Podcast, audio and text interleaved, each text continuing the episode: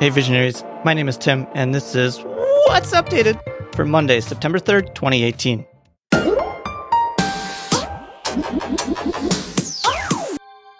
Today, I want to talk about Giphy, or maybe some of you call it Jiffy, but I say animated GIF, so I'm going to call the app Giphy. This app is available on both Android and iOS. According to the developer's description, Giphy is the world's largest library of animated GIFs now on your mobile phone.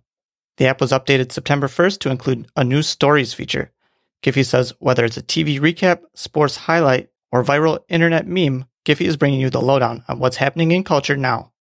Check it out on the new home screen. Well, I did check it out and found the feature to be pretty similar to stories in Snapchat or Instagram. A series of animated GIFs play in succession, and they can have captions below. So, as the name implies, the new feature does have the potential to tell more of a story than a single GIF alone. And that's What's Updated, presented by VisionaryDigitalMedia.com.